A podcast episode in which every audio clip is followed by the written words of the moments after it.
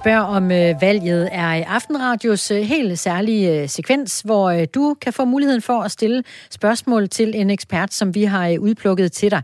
Og i aften er øh, valgeksperten professor emeritus Jørgen Elklit, som har en bred viden om øh, folketingsvalg og demokratiske processer. Men i øh, aften der zoomer vi ind på en øh, mindre del af det, nemlig de ligheder og forskelle, der er mellem et øh, dansk folketingsvalg og et svensk valg til øh, rigsdagen.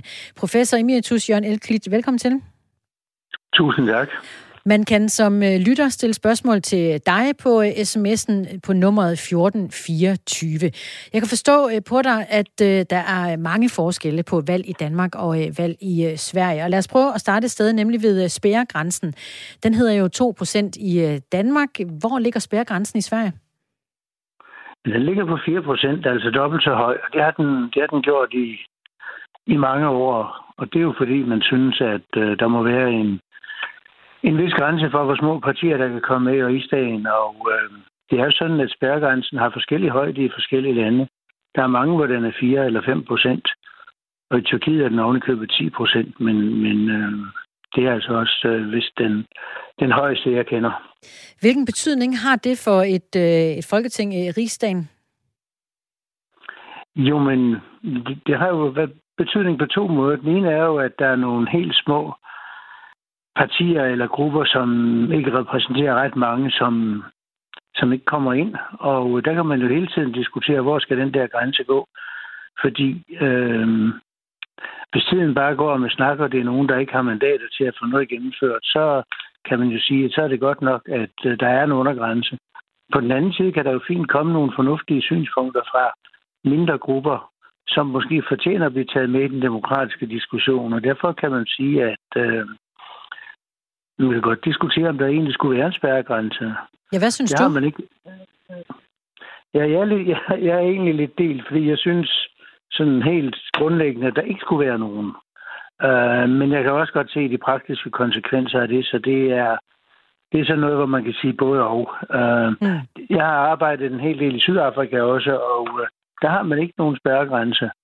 Øh, så der kan man komme i, i parlamentet med øh, en, en ganske lille del af en lille procentdel, også fordi man har et stort parlament med 400 medlemmer, og øh, de der sidste, der kommer ind med et enkelt mandat, de, de gør nu ikke så stor forskel i det store billede, så det kan godt være, at det var en fordel at, at ikke have dem. Og derfor kan man sige, så 2 procent, som vi har i Danmark, så er det måske en, en passende mellemvej mellem den, den lidt grovere opdeling og så slet ikke at have noget. Så, så det er måske i virkeligheden meget godt. Og det er i hvert fald en, en forskel til, til Sverige, hvor der så er de, øh, de 4 procent. Men der er også forskel ja, på... Hvis jeg, ja. hvis jeg lige må sige en ting, mm. øh, så er der også den forskel, at så dukker der ikke pludselig en masse nye små eller øh, på anden måde partier øh, op, som kan forstyrre billedet. Man ved, hvad man har, og man øh, ved i en vis forstand jo også, hvad man får. Og man har ovenikøbet den helt specielle regel, at nye partier, som ikke har fået en vis støtte de skal selv betale for trykningen af deres stemmesedler. I Sverige? Uh, I Sverige. Og det hænger sammen med, at der har man stemmeseddel for hvert enkelt parti. Og det vil sige, at man kan sige, at Socialdemokraterne, de har altså så så mange stemmesedler, de andre partier så også mange. Og så kan man sige, at de nye partier, der eventuelt stiller op, hvis de ikke får øh, stemmer nok, ja, så hænger de altså også på en regning der. Og det er jo en stærk begrænsende faktor. Men lad os også bare lige tage den, øh, Jørgen Elklit, altså den med stemmesedlerne, for det er jo også en kæmpe stor forskel, som jeg ser det fra øh, Danmark og, og Sveriges valg. Altså i Danmark, der får vi jo stemmesedlen sådan højtideligt udleveret, når vi tjekker ind til valget. Vi får en stemmeseddel med alle partierne på, alle kandidaterne, og så tager vi den og går ind i øh, stemmeboksen bag ved forhænget. Hvordan er det, det foregår i Sverige? Jamen, der foregår det helt anderledes. Man kan næsten ikke, altså, når man oplever det første gang, kan man næsten ikke tro det. Øh, fordi, hver, som jeg sagde, hvert parti i, i området har øh, sin stemmeseddel med, med sine kandidater på, hvis det er det, man vil. Øh, men man har også en stemmeseddel uden kandidatnavn på. Det svarer til vores partistemme, som man så kan bruge der, og, og de andre til, hvis man vil stemme personligt. Men det er altså to forskellige stemmesedler, og for hvert af partierne to forskellige stemmesedler. Og øh, derfor bliver der trykt en utrolig masse stemmesedler Øh, tallet ligger omkring 700 millioner. Øh, de er ikke så store, og de er trykt på dårligt papir, men uh, alligevel. alligevel, og så, er der, og så er der en masse kandidater på, men nogle partier i nogle områder har så mange kandidater, fordi der ikke er en begrænsning til, ligesom i Danmark, til antallet af opstillingskredse i storkredsen. Så der kan man have måske 50 eller 60 kandidater trykt med, med ganske lille skrift. Og de kan ikke alle sammen være på forsiden, så nogle af dem er, er placeret om på bagsiden, hvor man så skal finde dem der, hvis man har lyst til at stemme på dem. Så øh, det er den ene ting, at, at det er sådan, det ser ud. Den anden ting er, at de bliver distribueret fuldstændig frit. Øh, partierne kan råde over dem, som de vil. Altså før man kommer til valgstedet og før valgdagen. Og der bliver de sendt ud som en del af, af valgpropagandaen. Sådan at man, hvis man vil, kan sidde hjemme ved køkkenbordet sammen med konen eller manden og hunden og aftale, hvad man skal stemme, og, og, og sætte det kryds, og så tage stemmesedlen med hen, når man skal hen og stemme. Fordi man bliver først kontrolleret til allersidst, når man lægger stemmesedlen, eller det får man ikke engang lov til. Man får ikke lov til at lægge stemmesedlen ned i, i stemmeurnen selv. Det er der en, en af de tilforordnede vælgere, der gør. Og, øh, men altså, man kan få den der sendt med posten. Man kan også få den foran valgstedet, hvor der står mange steder aktivister fra partierne og siger, her, tag vores valgseddel, eller stemmeseddel, tag vores stemmeseddel, og du ligner måske en konservativ. Du må hellere få, få en fra, fra os. Og så sige, kommer man ind. Kæmpe forskel. Og så kommer man ind, og så ligger der nogle bunker derinde, hvor de så ligger pænt og ordnet. Dem, der ikke har mm. fået fikset en i forvejen, de kan så tage den der. Okay, stor forskel, må man da så sige.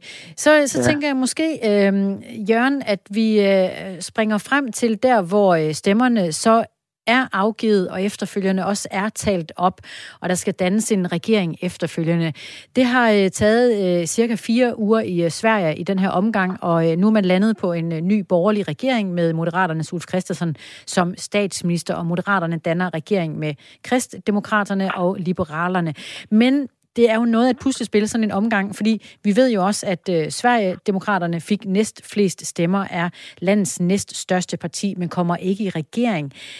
Hvordan er det, det foregår, det puslespil, efter valget?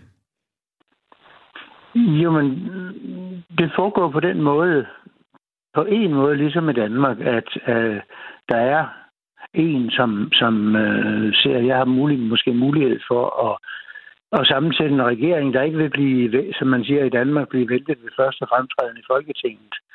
Men i Sverige skal det konstateres på den måde, at der skal være en afstemning om den pågældende, og øh, partierne kan ikke selv ligesom føle, hvem det nu er, der skal være det, og komme med deres råd til dronningen, som dronningen jo ikke spiller den store rolle der, men, men det er den formelle måde, det sker på. Og øh, i Sverige, der er det så formanden for rigsdagen, talmanden, som, som hedder svaren til ja, vores formand, som er den, der bedømmer, hvem af, af kandidaterne, der har størst chance for at kunne danne en fornuftig regering.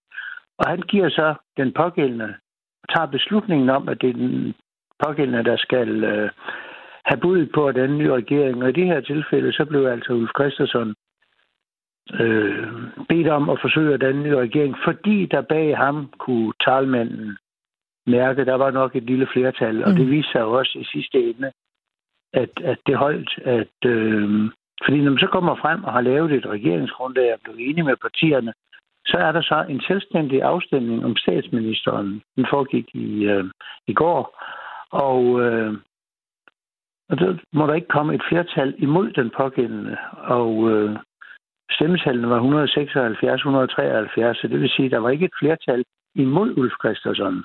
Så skulle der have været 175 der.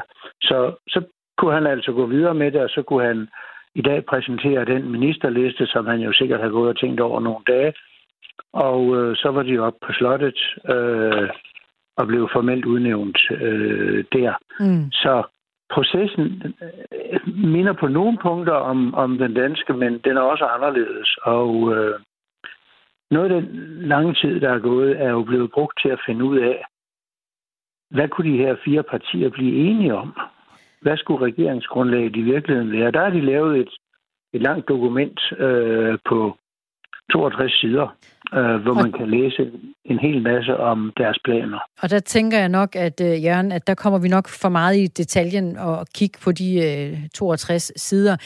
Jeg øh, tænker bare, at vi står jo også over for et øh, valg her, hvor vi øh, ved, at der er tæt kamp mellem øh, blå blok og øh, rød blok. Bare lige kort til sidst, Jørgen. Må ikke også, at det bliver en øh, længere omgang og danne regering her?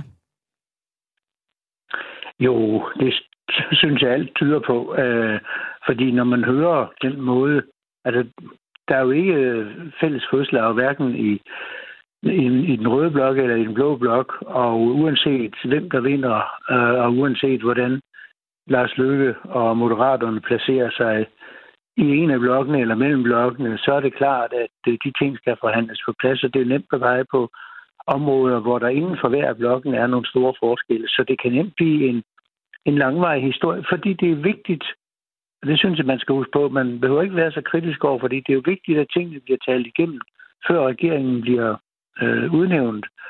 Øh, fordi hvis den ikke har talt det ordentligt igennem, har et, et øh, solidt grundlag, så kommer der jo alle mulige problemer allerede ved den første regeringsmøde kort mm. efter.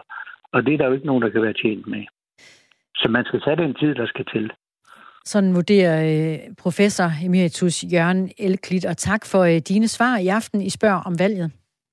Velbekomme. Du har lyttet til en podcast fra Radio 4. Find flere episoder i vores app, eller der, hvor du lytter til podcast.